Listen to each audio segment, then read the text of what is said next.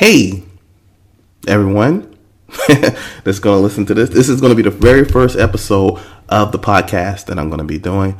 I haven't had came up with a name yet, and it's going to be some subjects. It's going to have some guests. It's going to be really cool. It's going to blow up. I'm going to be super famous, a lot of money, fast cars, beautiful women. You know the whole cliche. But no, seriously, this is the first podcast, and my wife told me like she's like you gotta do it. You gotta do it. So i'm gonna do it. And she didn't think i was gonna do it because it's like super late at night right now. Right now it's like one o'clock in the morning. She didn't think i was gonna stay up and do it. But i'm a trooper. And the first subject of this podcast is going to be um, how i got started in comedy. How i got started in stand-up comedy. It's it's a crazy role. I, I mean i didn't wake up one day of came out the womb you know just came out between my mom's womb and the doctor spanking me. I'm like, hey, let me tell you a joke. No, it didn't start out like that. But uh, everybody has a comedy origin story. Um, and this is mine. So the first episode of my podcast is going to be how I got started in stand up comedy. This is all true. No BS. Not gonna give ages or anything like that. But so, I'm fresh out of high school, right? Let me backtrack a little bit. I love basketball. I still love basketball, but in high school, I love basketball. I know that's stereotypical black guy liking basketball, but I love basketball. And that's my dream to play in the NBA, to be an NBA player, be in the NBA. Uh, so in 11th grade, while the tryouts were getting ready for basketball. You know, playing basketball, I'm doing good. I feel good. Um, I hurt myself. I went up for a layup, and this guy took my knees out from under me. Um, my, my leg out from under me, and I came down on my knee, and I heard a pop. And it was silly me. I brushed it off. went to the doctor. He drained the fluid out the knee, and I'm like, I'm still gonna do this. I'm still gonna play basketball. And I still tried to try out for the team, and my, my knee kept popping out of place and like and draining the fluid it wasn't just a sprung so a sprain sprung sprain spoon tomato tomato so I ended up going back to the doctor. They did an X-ray, found out that something was tore, like a ligament was torn in my knee. I had to get surgery while in high school on my knee. Yes, I think this is all God's plan. Not like the Drake song but this is God's plan. So I get the surgery on my knee. Needless to say, I didn't try out for the team. I didn't play. Uh, ended up getting a job uh, in 11th grade, working at Checkers, uh, Rally's, and fast forward a little bit, then play my 12th grade year. Uh, get out of high school. Um, I got um, one or two offers from really small schools, some really small schools. Um, so I went to the school in Virginia. I went to go visit. My mom and dad went with me. Um, it was Bristol, Virginia. I don't know if you've ever been there. Um, but I went there and I go to the school and I, I talk to the coach and I'm walking around the campus and I'm looking at this area that I, am saying, you know what, I'm gonna break through this. I had to get the surgery. I'm gonna get myself to back to 100. percent I'm gonna play basketball for this school. And I looked around and I was the only minority. The only, even the janitors, even the Chinese restaurant had no Chinese people. That's that's what I'm saying. Like I, I don't know. So I was like, and all the way from home, from Florida to Virginia, I like I can't do this. I'm sorry, my knee is not even 100, percent and I'm gonna gamble and try to make a team all the way out here. Um, um, no. So needless to say, we flew back home and I'm laying in my room. It's high school. I'm, I'm out of high school, and I'm like, ah, what am I gonna do? Uh, I want to go to school. I want to go to college. Um, main the main reason I want to go to college. Nobody pushed me to go to college. Nobody said, "Oh, you got to do good to go to college, get a good job." I, uh, my dad was a word of mouth construction worker, and what that means is that he would do the plaster and the cement and put the plaster on the wall and, and and drywall and all that stuff. And guess who was his little migrant worker at 12 and 11 years old? me. So on the weekends, you know, I'm thinking I want to stay home. I want to watch cartoons. You know, at 12 years old, you know, he's waking me up. I'm getting up. I'm getting dressed. Six o'clock in the morning. I'm out working with him from six to like six. You know, in the hot sun sometimes, and I'm and I'm looking at this and I'm looking at the situation, and I'm like, you know what? I got to go to somebody's school. I got to do something. I got to do something easy that makes good money because I cannot do this. I cannot do this. So that's that's what that's was the thing that put in me to say, you know what, I need to go to school. I need to figure something out. So parents, if you want your kids to do something, give them hard work. Make them do drywall or build a house or something or lay concrete. They'll want to do something else with their life. So I'm like, all right, I'm just gonna go to community college. Go to community college, get a job at Target, and okay, I'm at the community college taking these classes. And I see this, I see this girl. And you know, all these stories start out with the girl. I see this girl. Uh, she used to go to my high school. She's like maybe was one or two grades above me. Uh, very pretty, dark skinned sister. And I'm like, okay, all right. You know, we at the same Spanish class. We're talking. She's cool. Like, I'm gonna ask her on a date. I'm gonna ask her. But I was like, oh man, you know, I just can't do no regular date, man. She a little bit older. I gotta do something, you know, I gotta do something better. I gotta what can I what can I take her to? Where can I take her to? I don't know. Where, where, where? So I look in the paper, you know, no social media back then. I look in the paper and I see, oh man, look at this. DL Hughley is going to be at the Comedy Corner in West Palm Beach. I'm going to take her to this. I'm going to take her to a comedy show. So I buy two tickets to the comedy show. Needless to say, I didn't ask her yet, but I still bought these two $25 tickets, $50 for a comedy show. And, you know, we're in class, we're laughing, we're giggling, we're friends. And I approach her, I'm like, you know what? I'd like to take you out sometime. Um, would you like to go to a comedy show with me? She said no. She said no. She said no. In a nice way, though. But the, the answer was still no. So I'm like, all right, cool. I got this these fifty dollar tickets in my hand, and I have nowhere or no one to go. So I end up asking this um, this girl I knew that was my friend uh, that I met. She was a good friend of mine, and we went to the comedy show. First time ever inside a comedy club. First time ever at a comedy show. Didn't know the protocol. I'm in the front row with braces out of high school with DL Hughley. Yeah. Yeah. He talked about everybody in the front row. Every single body. Every every single person. And I was like, this was great. He was so funny. Oh my gosh. He was so funny. He was so funny. This is what I want to do. This is what I'm going to do. I want to do this. Because I was always funny. I'm not, you know, toot my own horn. But around my cousins, we used to Jones and talk about each other. And I used to talk about, you know, my sister sometimes when they used to wear my school clothes. I'm like, nah, stop. don't wear my Steve Smith basketball Miami Heat jersey. And I used to talk, you know, I used to have my cousins rolling all the time with the jokes that used to come out the top of my head. So I'm like, you know what? I can do this. So I'm like, how am I going to do this? What am I going to do? So, needless to say, I'm working at Target. I'm going to community college. I have a friend, a friend named Robert. Uh, he's in Tallahassee. He's in Tallahassee, living it up, living his uh, best life in Tallahassee. He comes back down to West Palm. He's like, man, why are you still here in West Palm Beach? Come up to Tallahassee with me, man. You already got your cousins that go to uh, FAMU. Uh, I'm going to the community college here, man. You can transfer to Florida State. Come up here. We having fun. I get you a job. I'm like, all right, all right. I'm gonna do this. I'm gonna do this. So I took all the money I had. Um, you know, I didn't quit Target. I actually got fired. That's a story for another day.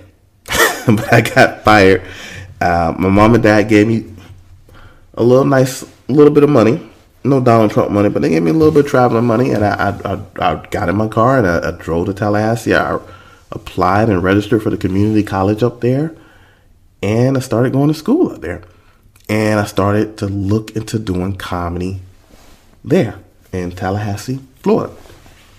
So while there in Tallahassee, Florida, they had a local comedy club inside a Ramada Inn, uh, a comedy zone inside a Ramada Inn.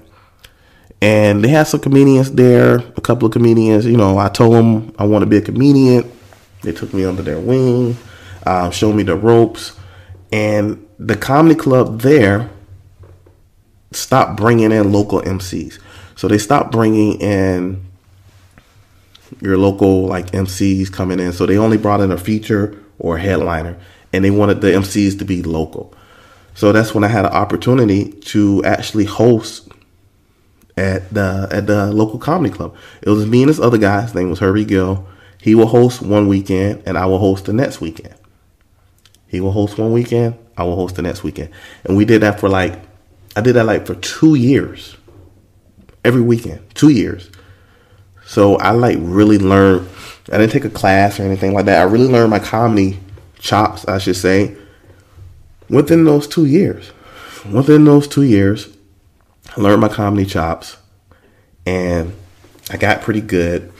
I'm doing comedy, and two years go by. Comedy club closed down. Comedy club closed down. I didn't do comedy yet, again. I didn't do it. I didn't do it. I still I stayed in school. I did my school thing with some local shows, but it was, I mean, come on, it's Tallahassee, Florida. It's not like it's uh, LA. And um, I'm going to tell you, you know, this comedy origin story is going to end up how I am where I am right now, which is I live in LA. So I'm in school. I finished school. I graduate. I know because I'm smart. I graduated and I kind of, sort of met someone. I got married. Another story for another day. So I end up moving to Tampa, Florida, and they had two comedy clubs there. They had a um, one comedy club on one end, one comedy club on the other end. They had a Tampa Improv, and I went there. I did their little open mic and I did pretty good. I did pretty good. I got to know a local MC there, and I kept doing good. I kept doing good, and needless to say, um, I started hosting and doing shows at the Tampa Improv, which was my spot. It was my I consider it my home club to this day because they really opened the doors for me, and I really got to meet a lot of good people. Uh, a lot of successful people, a lot of successful comedians, and I was just doing my thing. I was slinging jokes, doing my thing. Meanwhile, uh, that that marriage thing I told you about didn't kind of work out. Mm-mm. Nah, didn't work out. So I'm on my own doing comedy, and one night, one night, um, I'm not doing a show that night, and I'm like, you know what? I want to go out. I want to go out. I want to hang out. So I go to Tampa Improv. I'm just hanging out. After that, uh, I'm with my friend. Um, name is Tavares, and I'm like, you know what? Let's go out to a club. Let's go out. Let's go out. This is Ybor City. That's Friday. Just walk up and down the streets of Ybor City. Um, which if you've never been to Tampa, Ybor City, that is the thing to do. It is. Uh, it's like a little Mardi Gras type section over there. So I'm not gonna lie to you. I have no game. I have no game. I have no cool pickup lines. My only pickup line was that I sometimes had free tickets to comedy shows. So what I would do is I would go up to someone. I'm like, hey, hey, hey, I'm not trying to talk to you. I'm not trying to get your phone number or anything like that. I just want to invite you to a comedy show. Really? Yeah, just this. Here's a free ticket. I'm a comedian. You're a comedian? Yeah, yeah. I tell. I'm a comedian. Are you funny? Well, if you come to the comedy show, maybe you'll see. So I met this young lady. I gave her a ticket, um, which is who was my wife, by the way, right now. And um, I asked her for a phone number, and she told me she didn't have a phone. So I gave her the ticket, and I wrote my phone number on the back of it. And we leave the club, we leave the place. I see her leaving as I'm leaving.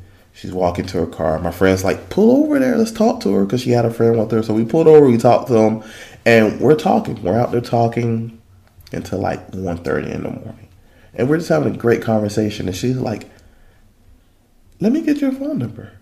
And I'm like, I gave it to you. She's like, did you really? I said, yeah, I'm the guy in the club who gave you the, the, the ticket. And she's like, oh, okay. Hmm. so the comedy show rolls around. She comes to the comedy show, and you know she came late, so she didn't really see my set. She came late. She didn't see my set. It was cool. We started talking. We started dating. Um, later that month, I had another show in Orlando, which she actually came to, and um, she actually saw me do my thing, and like this was like I had my friends in the audience. This was at a place I don't forgot what it was or who was. Oh, it was for Bonkers, and man, I slayed the crowd. It was so much fun. I did like crowd work. I did jokes. Uh, it was like it was it was a great night. And she's like, "Oh my god, you're really funny. You're really funny." So started dating. Started dating. Started dating, and she gets this job opportunity and uh, in North Carolina, in North Carolina, and and so we end up having a baby.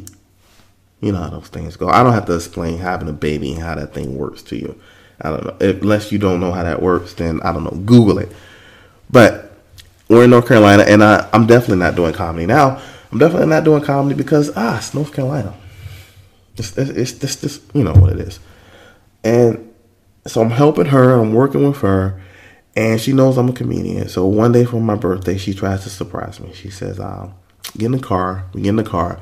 Uh, she doesn't tell me where we're going. We drive from North Carolina to New York. We're in New York, and she surprised me with tickets to the Comedy Cellar, front row Comedy Cellar. Meanwhile, we're at the Comedy Cellar. We're there. Um, I'm I'm really green at this. So I was like, man, I'm gonna ask them for a guest spot. Comedy Cellar, right? No, you don't know me. I'm like, God, you never know. You got to shoot your shot. So I asked them, Dude kind of chuckled. like, that was bold, but you got to work your way into here. So we saw the show, and the comedians were funny. They were really funny. But you know what? Sitting in the front row, watching them, all I was thinking about is this. Oh, mmm Give me five minutes. I just want five minutes. I would have had that crowd eating out the palm of my hand. Five minutes. And so we leave the comedy club, and I'm like, ah, you can't do that. I can't be a customer in the front row of a comedy club like that. It will just eat me inside. Like, you know what? I'm gonna do this. I'm gonna get back into comedy. So I, I slowly started trying to get back into the comedy in North Carolina. Um, I'm in it for about a year and a half, going to open mics and you know, doing this and that, hanging out with people. But I'm just spinning my wheels. You know, I'm spinning my wheels. The same kind of things I was doing in Florida, spinning my wheels. It's like no opportunity happening, nothing happening, happening in Florida and uh, in North Carolina. And so, at this time, she, um, my wife, she sold her business. She sold her business, and then when she sold her business, she was like, "Why are we still in North Carolina? Why are we still here? Like, this, this visit the country. Let's go to LA. You always want to go to LA. I'm like, yeah, we can go. So we went. Uh, we went to LA. Uh, we stayed in Manhattan Beach for about a week. And she's like, why don't we just move here? I'm like, oh, I don't know. I don't know. I was scared. I'm not gonna lie. I was scared because even though I was doing comedy, I had a good setup back in North Carolina. I mean, I had my own business. I was I was doing good um, I was I was living like a king in North Carolina. I'm not gonna tell you how much I was banking, but I was kinging it in North Carolina, and I didn't know if I wanted to leave that. And she was like, "You need to at least try." She pushed me. She said, "You need to at least try." So we ended up selling half our stuff in North Carolina, selling half our, our furniture and all that stuff. And basically, we just kept whatever we can keep in the car, put in the car, with kids, and we, we packed it up and we drove to LA. We drove to California, and yeah, we're we're we're, we're here in California, and then like I said, we are staying in Manhattan Beach. We are staying in a hotel, and it was cool. And then after that, we just got a place. She looked for like the best schools for the kids in that area of uh, North Hollywood, and we got a place and I just started, you know, I just started hitting it up, hitting hitting the comedy clubs, hitting talking to people and meeting with people. Granted, I didn't know anybody here, not one person, not one soul. So, case in point, uh, first first first time I went to the comedy store, they have an open mic on Mondays. They have an open mic on Mondays, and they picked sixteen people, sixteen people.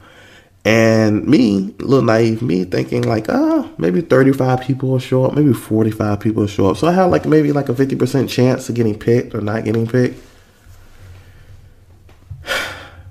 120 people showed up for that open mic. 120 people. And like, you know what? I gotta think of something else. I gotta, I gotta figure something else out. I mean, I'm, I'll still do that, but you know, you just I don't. Know. I've been doing. I was doing comedy by that time for like almost a very long time. So I knew some kind of tricks of the trade and stuff like that. So I'm like, I, I, I gotta, you know, I gotta spread myself out. So I, I got on my email, I got on my phone. I, you know, I did a couple of uh, festivals, a couple of contests and stuff like that. And, and I pulled on favors and I asked this one guy that I knew. I was like, uh, who do you know out here? Who do you know that you could tell that you can vouch? I just need one person to vouch for me. That's all I need. And so um, I had this, this, guy in New York who I, I, did one of his festivals for, and he actually emailed someone. Um, he emailed the Ice House, and he emailed the Ice House as a comedy club, great comedy club, and and uh, Pasadena here in California. And I just gotta say this: I, I love the comedy, the the Ice House, um, because it's one of the first comedy clubs here that really like uh, show me love and gave me an opportunity, and the audience is cool the setup is cool. The club is cool. It's just all around cool, cool. So this guy vouched for me to the booker, and after going back and forth with some emails, the booker was like, "Okay, can he do eight minutes clean? Eight minutes clean? Yeah, of course. I, I, let me backtrack. I'm a clean comedian for the most part. I'm not talking about church clean. I'm just I'm just clean altogether. And the reason why I'm clean because back in Tallahassee when I was hosting, uh, a lot of times the, the, the feature or the uh, the headliner wanted to be the dirty one, or they wanted to talk about the thing that was just happening in the news. And you couldn't really be dirty if you're the MC because then you're just gonna bring down the whole room to that level, and now you're forcing the headliner to be also dirty, maybe. And if he's not a dirty comment or he's not that that type of comment, it's just gonna it's gonna throw the show off. And so I was like, I I just came up in comedy just being clean, just being clean. I don't, I I could do my whole thing without cursing. Yeah, uh, I'm not too blue. I'm not blue. So when he said, "Can you do eight minutes clean?" I was like, "Yeah, I can. I can do eight minutes clean." So I'm at the Ice House. He gives me a spot. I don't know what the booker looks like. I don't know what's his name. I don't know anything, right? I'm there. And he happens to be in the audience. He happens to be in the audience. I go up on stage and I killed that mess, man. I killed that room. Ah, I killed that room. I killed it.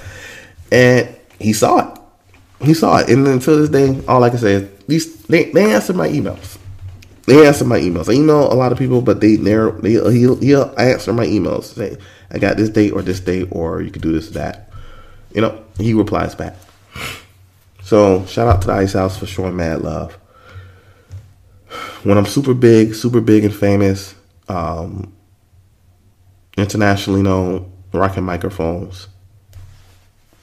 I'm gonna give you guys another shout out. Seriously. And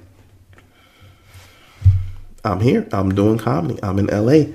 Um, I did uh, Fresh Faces, uh, Laugh Factory, um, 2018, which was pretty cool. Laugh Factory is uh, um, definitely a hard place to get into, and I did my thing, and they show some love too. Um, for the most part, yeah. And um, they posted some of my videos on Instagram, and they posted my, my set that I did there online, and it, it gave me, I want to say that alone, the videos they posted on Instagram, I gained like 1,200 followers from that. Yeah, like instantly. And so I just want to give them a shout out too for that, and I appreciate that love. But this is the first podcast. This is how I got started in, in stand up comedy. This is how I got started in stand up comedy, man. And there was some people who helped me along the way um, that mentored me and gave me advice, and I'll never forget that. And I appreciate that. Um, some people you may not know, some people you may know. So, um, shouts out to Bill and Sean from that Comedy Zone in, in Tallahassee. Um, William Gilmore for just being one of those old he wasn't old, but you know people who've been doing comedy for a long time, they don't BS you and it's like they, they shoot it to you straight. You know, man, I ain't got time for the BS. Uh, shout out to William Gilmore for just being William Gilmore and just shooting it like it is. Um, shout outs to uh, Roy Wood Jr. for like giving me some good opportunities in the beginning and um, being a good friend. And shout out to uh, Bob um, from the Tampa Improv for giving me opportunities too as well. Yeah, so this is my first podcast. Um, it's gonna be posted places. Uh, tell me what you think. Tell me if you like it. Um, tell me the topics that you want me to talk about. Um, guests maybe that you want me to have on.